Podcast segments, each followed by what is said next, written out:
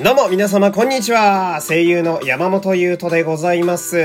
第559回目の山本優斗のラジオというと始まりました。よろしくお願いします。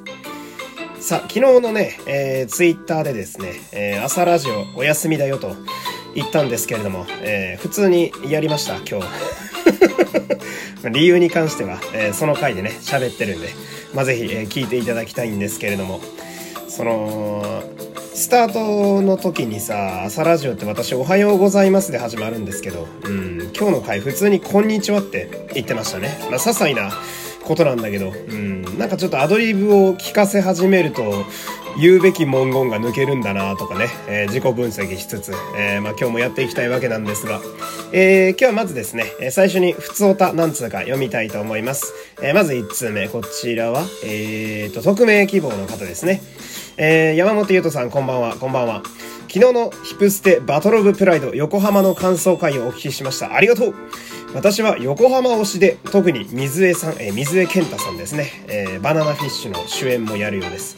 演じる、ジュートを推しているのですが、えー、ゆうとさんと同じく、まさかバトルオブプライドで一斉謙虚を披露してくれるとは思わず、めちゃくちゃ嬉しかったです。これ曲の名前ですね、一斉謙虚。もともとトラック4は配信で見ていたのですが、ヒプステの中でも円盤買うほどトラック4が好きでいいね。相変わらずかますわちゃかなどゥのシーンで、えー、水江さんとバーンズさんの手さばきと足さばきはヒプステの楽曲内でも類いまれなキレッキレのダンスなのではないでしょうかわかるあのシーンを見るたびに頭の中で何度も何度も振り付けを覚えるために練習されていたお姿が思い浮かび浮かびます。今日すげえ噛むな。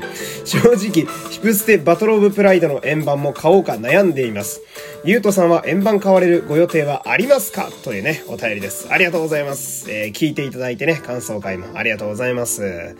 えー、円盤はね、買いますね。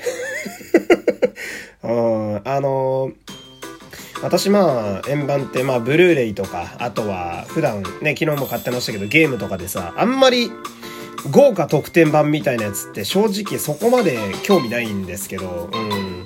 バトルオブプライドに関しては、感謝も込めて、あの、特装版みたいな方を買おうかと思っておりますね。えー、やっぱ、ライブなので、うん、曲バンバンぶちまけてくれるんで、作業用 BGM としていいかななんて思うんだけど、まあでもいつもその、歌とかね、流して、え、台本書いてたりとかすると、普通に頭振りまくってノリノリでやってたりするんで、多分作業用 BGM で終わんねえんだろうな、みたいなことも思いつつね。うん。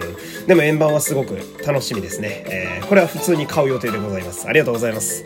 そして、えー、もう一通。こちらも匿名希望の方ですね。えー、っと、あ、営業電話の話面白かったですというね、お便り来てます。ありがとうございますね。1行っていうね。うん。LINE だよね、これ。友達がラジオ聞いてくれて、えそれで送ってくれる LINE みたいな。まあまあね、お便りくれるだけで嬉しいんですけど、ありがとうございます。営業電話の回ね。うん。自分的にはもうちょっと余裕を持ってオチまで行きたかったですね。難しいんですよね、やっぱ。その、いわゆるエピソードトークっていうね、そのあったことを時系列で喋っていって落ち着けて終わるっていうやつ。膨らませすぎて、尻すぼみになりがちなんですよ、私。その辺も、まあ、課題ですよね。えー、ありがとうございます。もう一通ぐらい、いけるかな？いけるな？えー、ラジオネーム、最強ギャンブラー、かっこ朝勢さん、ありがとうございます。おはようございます。えー、5分半、スタンプ、連打しときました。ありがとうございます。突然ですが、私には山本さんのラジオを聴く理由が3つあります。うん。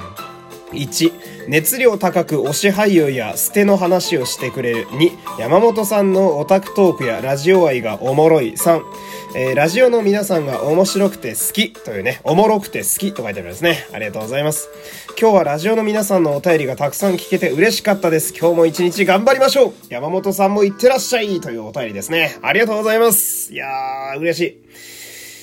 やっぱ、なんだろうな。うん、毎日やってると、たまに忘れるんですけど、こうしてなんかストレートに面白いぜみたいな、えー、言ってくれるととても嬉しいですね。うん。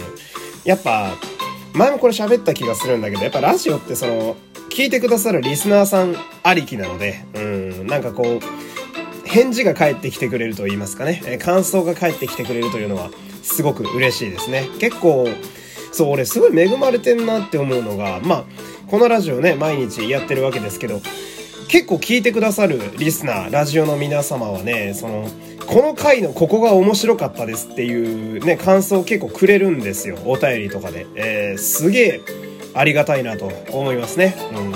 なかなかないのよね、こういうのって。うん、なんか、返事をくれることによって、こっちもなんか、手応えと感謝をこう、ちゃんと感じられるというか、うん、なかなかこう、まあ、発信、まあ、発信か。うん、こう、発信し続ける一方でしかないので、私って。うん、皆様からこう、ちゃんと返事が返ってきてくれると、あ、ちゃんと聞いてくださってる方がいるんだな、嬉しいな、じゃあ次こうしようかな、みたいな。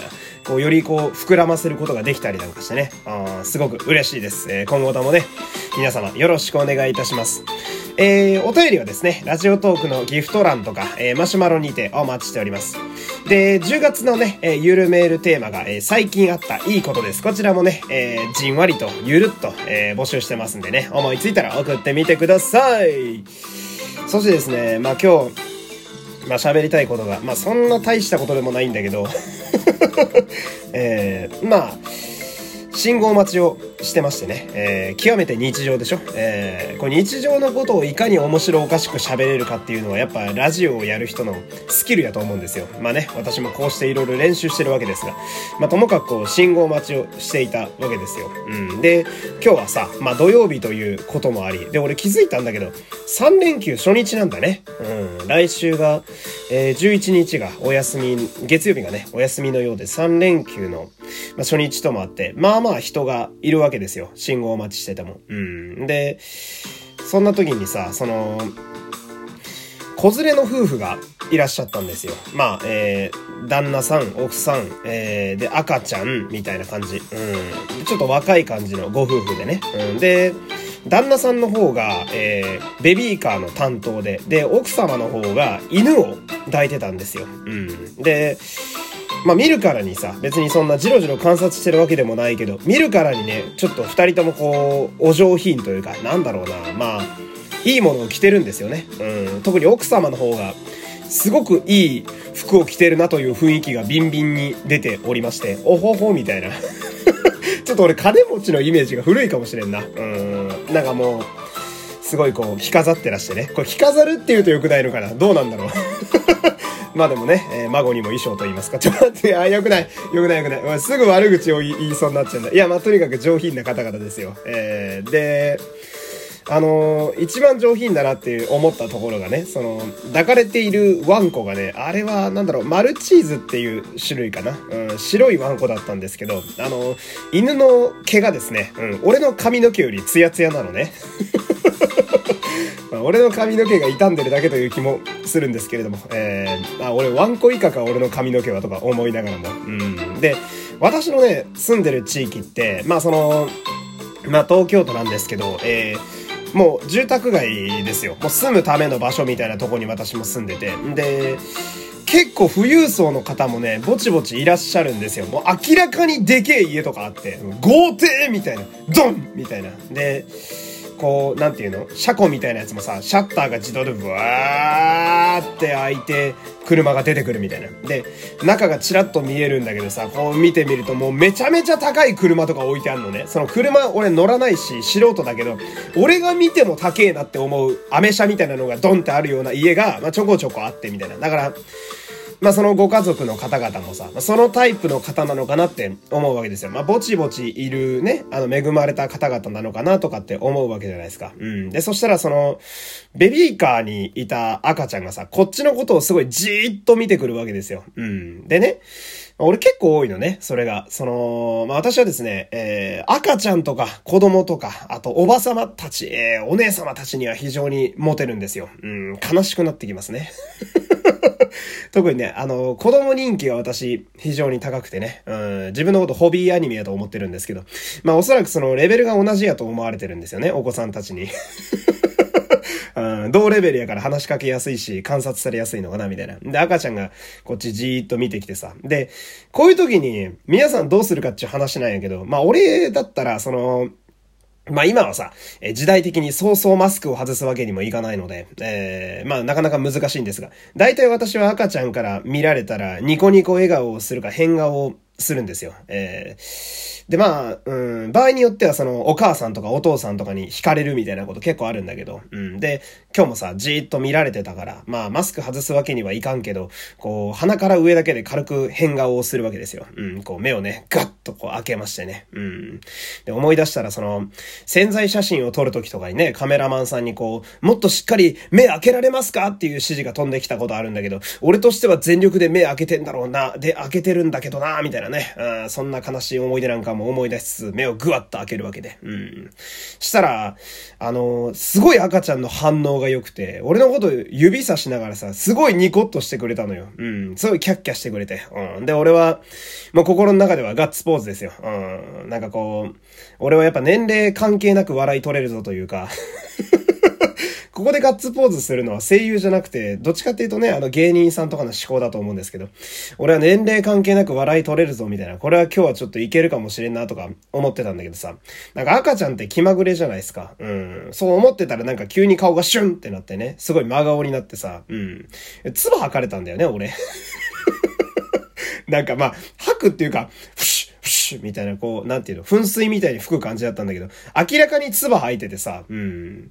で、俺思ったんだよ、その、あれ、俺レベルが同じどころか、下やと思われてるやんと思ったんですよね。えー、やっぱね、富裕層の赤ちゃんですから、えー、低レベルなね、低所得の人間は下に見てるわけですよ。金持ちに対するね、えー、偏見がすごいですけれども。まあそんなことがあったというね。えー、つまり、今日は特に何もなかったということですね。えー、そんな感じでね、えー、今日も終わりたいと思います。えー、今日も最後までお付き合いありがとうございました。山本優斗でした。また明日さよなら